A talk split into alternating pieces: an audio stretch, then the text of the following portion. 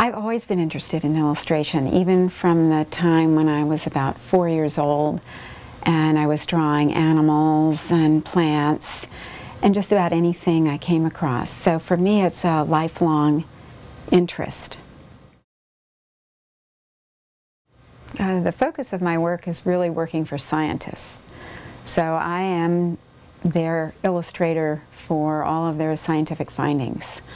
And my job is to take basically herbarium specimens that have been collected from all over the world and making illustrations of them for publications, for exhibits sometimes, uh, for even online journals.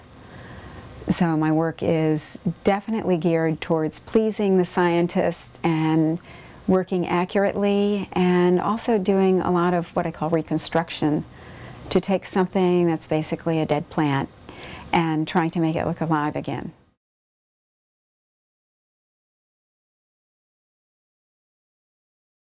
Well, this job started when I was still in college and I applied to be a summer uh, part-time illustrator.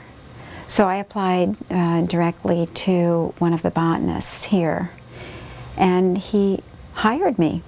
He said, I'll try you out because I really had no experience as a botanical illustrator. So he was taking a chance on me by just saying, well, come to the office and try your hand at drawing plants. Advice I give to people is just try to focus on what you like to do the best in illustration and just try to do the best job at it.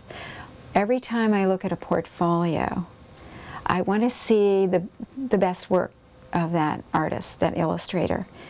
And then I want to see what they're heading towards. Do they want to head towards some specific scientific aspect of drawing? And this is all scientific illustration.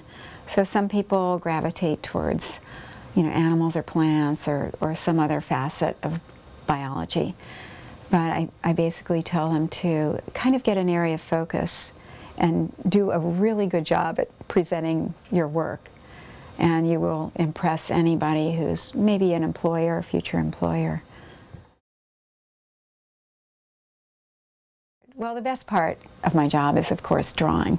And I think it's when I'm drawing and I'm just so involved in inking my drawing that I have no awareness of anything in the room. I'm just concentrating on drawing. And it can be totally consuming. So to me, that's, that's like the best part. And also, it's very rewarding to show a drawing to a scientist who, who says, oh, I, I didn't see that before in a plant, or I, I didn't notice that, so you, you found something that I didn't see. And to me, that's, that's also very rewarding.